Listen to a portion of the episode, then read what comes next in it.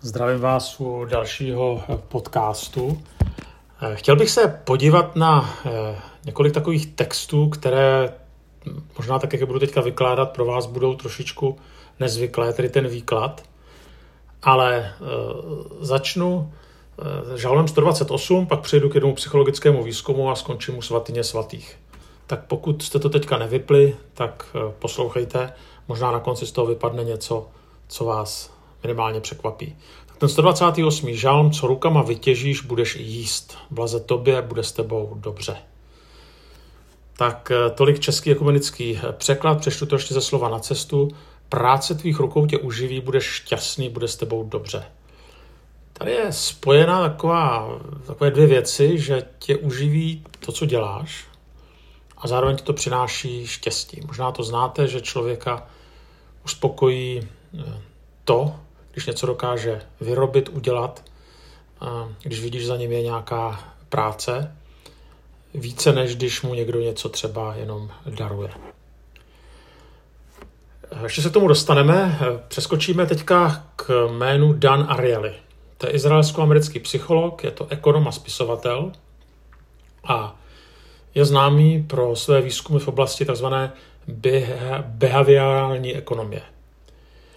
A tahle, ta, tahle ten druh ekonomie zkoumá lidské chování a rozhodování eh, v ekonomickém tedy kontextu, od toho behavioral economy, behaviorální ekonomie. No a on se vlastně, ten Ariely se zaměřuje na studium eh, iracionálního chování, ne v tom smyslu, že to chování je blbý, ale jsou to eh, v tom smyslu, že vlastně zkoumá procesy, které ovlivňují lidské chování, lidské emoce preference, které máme, ani bychom si to uvědomili, a určité podvědomé vlivy a jak to souvisí s ekonomikou. A Ariely přišel s takzvaným termínem IKEA efekt. IKEA efekt to je tendence, že eh, lidé eh, mají určitou tendenci podvědomou víc eh, mít v oblibě nebo emocionálně se připoutat k výrobkům, které sami sestavili nebo které sami vyrobili. No a asi chápete, proč se to jmenuje IKEA efekt, protože tento efekt je pojmenován po tedy švédské společnosti IKEA, kterou, myslím, každý Čech velmi dobře zná, která je tedy známá pro své především nábytkové výrobky, výrobky nábytku, který si jakoby v vozovkách sami sestavíte.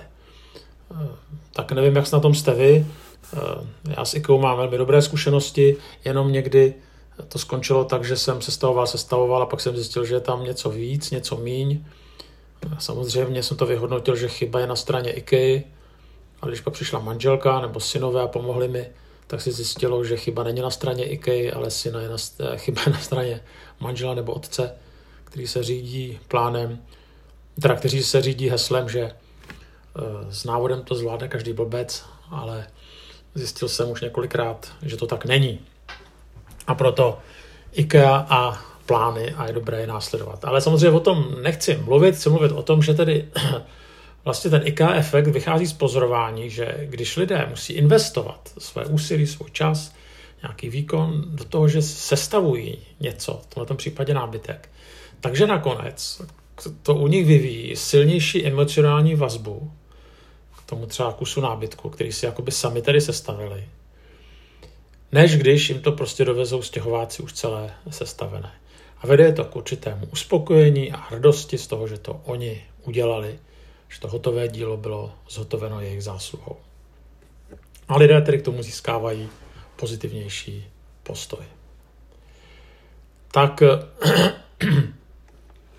tohle ale se netýká jenom nábytku, ale dalších oblastí, jako je vytváření třeba uměleckých děl nebo třeba jenom jídla. Tam je to taky dobře vidět, že když si to člověk uvaří sám, tak eh, k tomu má silný, silnější emocionální efekt, než když mu to doveze nějaká dovážková služba. A to víc zoštve, když mu to pak lidé třeba nepochválí. Takže pánové, chvalte to, co udělá vaše manželka, pokud eh, vaří manželka a samozřejmě to platí obráceně. Ale ta pointa je furt stejná, jo? že ten IKEA efekt ukazuje, že ta, ta, ta naše in, in, investice do toho procesu tvorby, sestavování, tak prostě má vliv eh, na to, jaký k tomu, k tomu subjektu, který děláme, máme vztah a hlavně, že to má vliv i na naši hodnotu. Ve smyslu, my jsme to dokázali, my jsme to postavili a tak dále. No ještě, eh, já jsem to mluvil, že to tedy je nejenom v souvislosti s, třeba se spotřebním zbožím nebo s nábytkem, ale třeba ještě i s uměním. Tak ještě jeden eh, takový příklad od toho Arielyho, tak on v rámci svého výzkumu nechal skupinu dobrovolníků vyrábět origami. A pak se jich zeptal, nakolik si cení svý výrobku. A ti, kteří to vyráběli, tak řekli, že průměrná cena, ono jich bylo víc těch, těch lidí v tom, v tom zkoumaném vzorku a, a výsledkem bylo, že průměr, že si to cení toho, co vyrobili, že by to prodávali za 25 centů. Tak dělal to v Americe. No a pak byla jiná skupina, která dostala tyhle ty výrobky, prohlídla si je a měli říct, kolik oni by tomu, za kolik oni by to mm, viděli, kolik by to ocenili. Tak. A ta skupina, která to nevyráběla, jenom to viděla a posuzovala, tak ten výsledek byl 5 centů. Znamená, pětkrát víc si toho cenili ty, kteří to vyrobili. A vlastně to potvrzuje to pravidlo, o kterém mluvím, že pokud do něj něco vyrobíme, pokud do něčeho vložíme energii, tak si toho víc vážíme. Má to pro nás větší hodnotu. A teďka ta otázka jak tenhle ten výzkum eh, se týká, který se týká tedy eh, nějaké tvorby, eh, tak se spojuje s písmem. Tak když se díváme na začátek Bible, Exodus, tak jedna z prvních věcí, ne jedna z prvních, první věc, kterou měl Izrael vybudovat po té, co vyšel tedy z Egypta, tak byl stan setkávání. A přiznám se vám, že mě mnohokrát vrtalo hlavou, proč si Bůh nechal zotovit svatyni. Jo, prostě srovnejte si to třeba s 66, s Izajášem 66, hnedka prvním veršem, e, kde čteme, já to, já to ještě pro jistotu najdu, e, tak teďka to nemůžu najít, ale prostě tam, ne, už to mám, takže já 66.1, tam čteme, budu to číst eh, zase v tom slovu na cestu, jsem hospodin, který trůní na nebesích a celá země mi leží u nohou. Kde tedy chcete pro mě zbudovat dům, ve kterém bych odpočíval? Znamená, tady vidíme, že prostě Bůh říká, no celá země, celé nebe, všechno je mým domovem. Jo? Já nepotře- a teďka, a pro, co mi vrtalo hlavou, když třeba, když třeba pán Bůh říkal Izraelcům, aby mu dělali svatyni, tak prostě přece Bůh nepotřebuje nějakou boudu, aby měl kde, kde přebývat. A ještě, aby, a kdyby ho vždycky přenášeli den ze dne, aby to šlo jako proč, jo? Tak samozřejmě, že známe ty odpovědi, že to je jenom připomínka boží přítomnosti, kterou člověk potřebuje, takový odkaz. Je to symbol, je to snaha oddělit posvátná profání, bylo to místo bohoslužby, Jasně, tohle to všechno je pravda, s tím vůbec nechci polemizovat, ale já bych se na to chtěl podívat ještě trošku z jiného úhlu pohledu. Jo? Totiž pobítkou, aby Izrael zhotovil stánek, se v Exodu něco hrozně důležitého láme.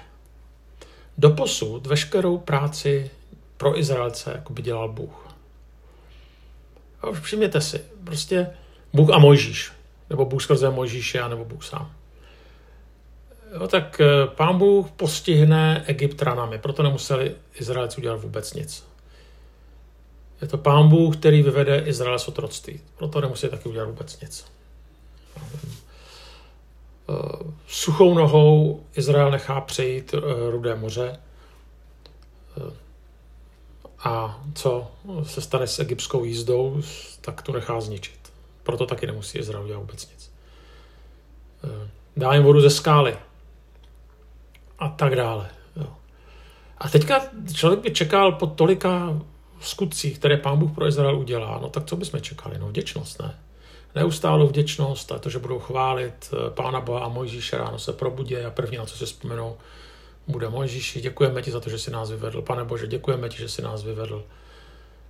Jo, a tak dále. No, samozřejmě víte, že to tak nebylo. Výsledek je přesně opačný. Reptali, reptali, reptali, nadávali a byli nevděční. To, co pro ně pán Bůh udělal, je nevedlo k vděku. My jsme řekli, jsme nemuseli nic udělat. Jo. Někdo by to připomíná jako takový ty rozmazlený děti, o kterým prostě snesete první a poslední, děláte pro ně všechno. a čekali byste, že vám poděkujou a nic, jo. nebo mi to někdy přijde, když prostě manželka udělá vynikající oběd nebo vynikající večeři a teďka čeká, že ta rodina poděkuje, jo. že jediný, co ta rodina musí udělat, je přivalit se k obědu a neslyší vůbec nic. Jo. A nebo to může být opačně, že ten že muž prostě zabezpečí rodinu jo, a taky by čekal někdy nějaký poděkování a zase nic. Jo. A tak vidíme, že tohle je prostě možná nějak v nás, že se tady prostě ukazuje, že to tak někdy bereme jako samozřejmost a ty Izraelci to dělali stejně. Jo. Reptali, nadávali, byli nevděční. A najednou se to láme v tom, že Bůh navrhuje opak. Vy něco uděláte pro mě. Ale přece pán Bůh žádnou svatyni nepotřebuje. Pán Bůh není limitován prostorem. Ponechme teďka stranou to, že to, co už jsem říkal, to, co se dočteme v každé moudré teologické knize, že to byl ten symbol oddělování svatého, profáního. Jo.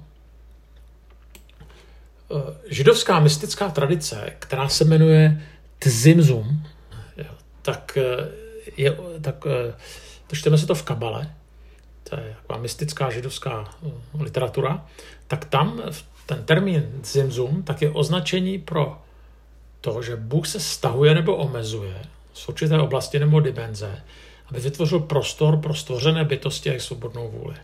Takže jako ano, prostě Bůh sebe, sám sebe omezí, aby vytvořil prostor. A e, já ti chci ukázat na následující věc. Pán Bůh dal Izraelcům možnost vytvořit něco svýma rukama, co bude mít hodnotu. Něco pro něj. E, dal jim možnost, privilegium, aby podle svých darů, schopností, finančních možností, bez rozdílu věku, bez rozdílu pohlaví, aby každý mohl nějak přispět a nějak se podílet. A tam to skutečně pak vidíme, že každý se podílel, jo? každý mohl přispět. Řemesníci prostě e, dělali to, co uměli, rukama, ale spousta lidé, lidí pak přinášel různé dary, dokonce v jednu chvíli to musí Mojžíš zastavit, že skutečně ti lidé úplně to motivovalo, e, měli radost z toho, že se podíleli. Tak e, už na jedn, vlastně poprvé ne, nečteme jenom výzvy, aby, pán, aby lid Boha následoval v noci podle ohnivého sloupu, ve dne podle oblaku, aby poslouchal zákony, to všechno samozřejmě platí nadále. Ale mnohem víc tady čteme, aby lid byl aktivní, aby lid tvořil, aby se lid podílel. Samozřejmě jsou tam nějaká přesná vymezení, v rámci kterých tedy ta svatyně má být dělána. Ale vidíme, že to tvoří Izrael, že to prostě za něj neudělá Bůh, tu svatyni svatých. A nebo že to neudělá jenom nějaká vyvolená skupina. To samozřejmě pak jako dává dohromady, ale všichni se nějakým způsobem mohou podílet, když nejsou řemesníci. A ukazuje to vlastně to, co říká Ariely na začátku, co jsem říkal v tom svém podcastu, že hodnotu pro nás má to, na čem se podílíme a co tvoříme. To znamená, úsilí, které do něčeho vložíme, nemění eh, jenom to, co jsme vy, vy, vyrobili, že prostě ve finále tam je ten nábytek z IKEA, jo, nebo ta, ten stánek smlouvy, ale mění to i nás. Nemění se jenom ten subjekt, který chceme přetvořit, ale mění se i objekt. Mění se ten, kdo to přetváří jo, tou prací. Tady vidíte fantastický obraz u svatyně svatých, stánku setkávání, že stvořitel vesmíru dal lidem možnost stát se stvořiteli. A tak je zajímavé, když se podíváte, jak vlastně srovnáte, jak málo je věnováno v Bibli stvoření proti tomu, kolik je v Bibli věnováno stánku smlouvy, to znamená tomu, co tvoří lidé. Jako tady vidíme, jak Bůh se dobrovolně omezuje. Jo. A, ten, a, ten, a, ten, a Bůh, stvořitel, dává lidem možnost eh, tvořit nejenom v něčem fyzickém a profáním, ale i v duchovním. On to vlastně propojuje. A zároveň, jak jsem říkal, na tomto procesu se mohou podílet všichni, nejenom kněží.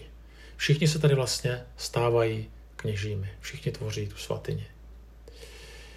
Všichni tvoří svatyně skrze daru. Skrze dary, které dávali.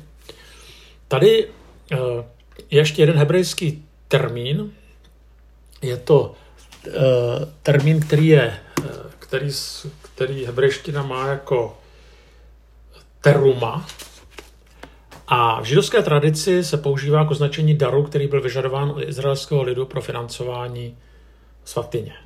A já jsem se dočetl, že tenhle ten termín neznamená jen dávat, ale taky pozdvihovat. E, to znamená, my nejenom dáváme, ale vlastně my to, co dáváme, pozdvihujeme. V tom smyslu, že stavitelé svatyně nejenom dávali, ale pozdvihovali svůj dar před Bohem. Ale pointa je, když pozvedáme dary, použijeme, použijeme tady ten termín, tak jsme sami pozvedáváni. V tom smyslu, že Pán Bůh nám dává výsadu stát se partnery na díle stvoření. A tak co z toho plyne? Že ten největší dar, pokud vedeme, který lidem můžeme dát, je výsada dát jim možnost tvořit. Podílet se, být součástí něčeho, co je Eh, přesahuje. Proto pokud chceme, aby se lidé něčeho vážili, dejme jim možnost se účastnit.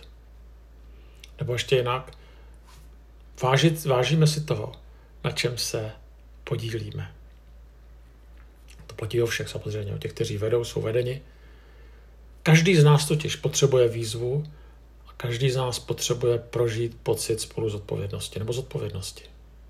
Samozřejmě platí ve vztahu k církvi, k božímu dílu, ale platí to i v různých dalších oblastech života. A samozřejmě tenhle ten kontrast eh, jakoby se, eh, ten se jakoby ten naráží eh, na to, co vidíme ve společnosti, o kterém mluvíme, jakože je to společnost spotřební, ale samozřejmě to hrozí církvi, která se taky někdy může stát takovým duchovním supermarketem. My vlastně nikdy nemůžeme uspokojit lidi, kteří jenom berou. Jo. A, nemůžeme, a pokud jenom bereme, tak vlastně nikdy nebudeme uspokojeni. Eh, tak eh, vlastně ta závěrečná myšlenka je, to, co nás změní, je pocit zodpovědnosti a spolupodílení se. A tak, protože ty podcasty se hodně týkají těch věcí, které se týkají těch duchovní oblasti nebo církve, tak bych nám přál, abychom i v tom společenství, kde jsme, měli ten pocit nebo jistotu, že se nějak všichni můžeme podílet na nějakém společném díle. Tak jako to měli Izraelci, když eh, tvořili svatyni. Pokud budeme jenom konzumovat, budeme jenom brát, jak v duchovním životě, jak v církvi, tak eh, v jiných oblastech života, tak vlastně to štěstí a takové uspokojení neprožijeme.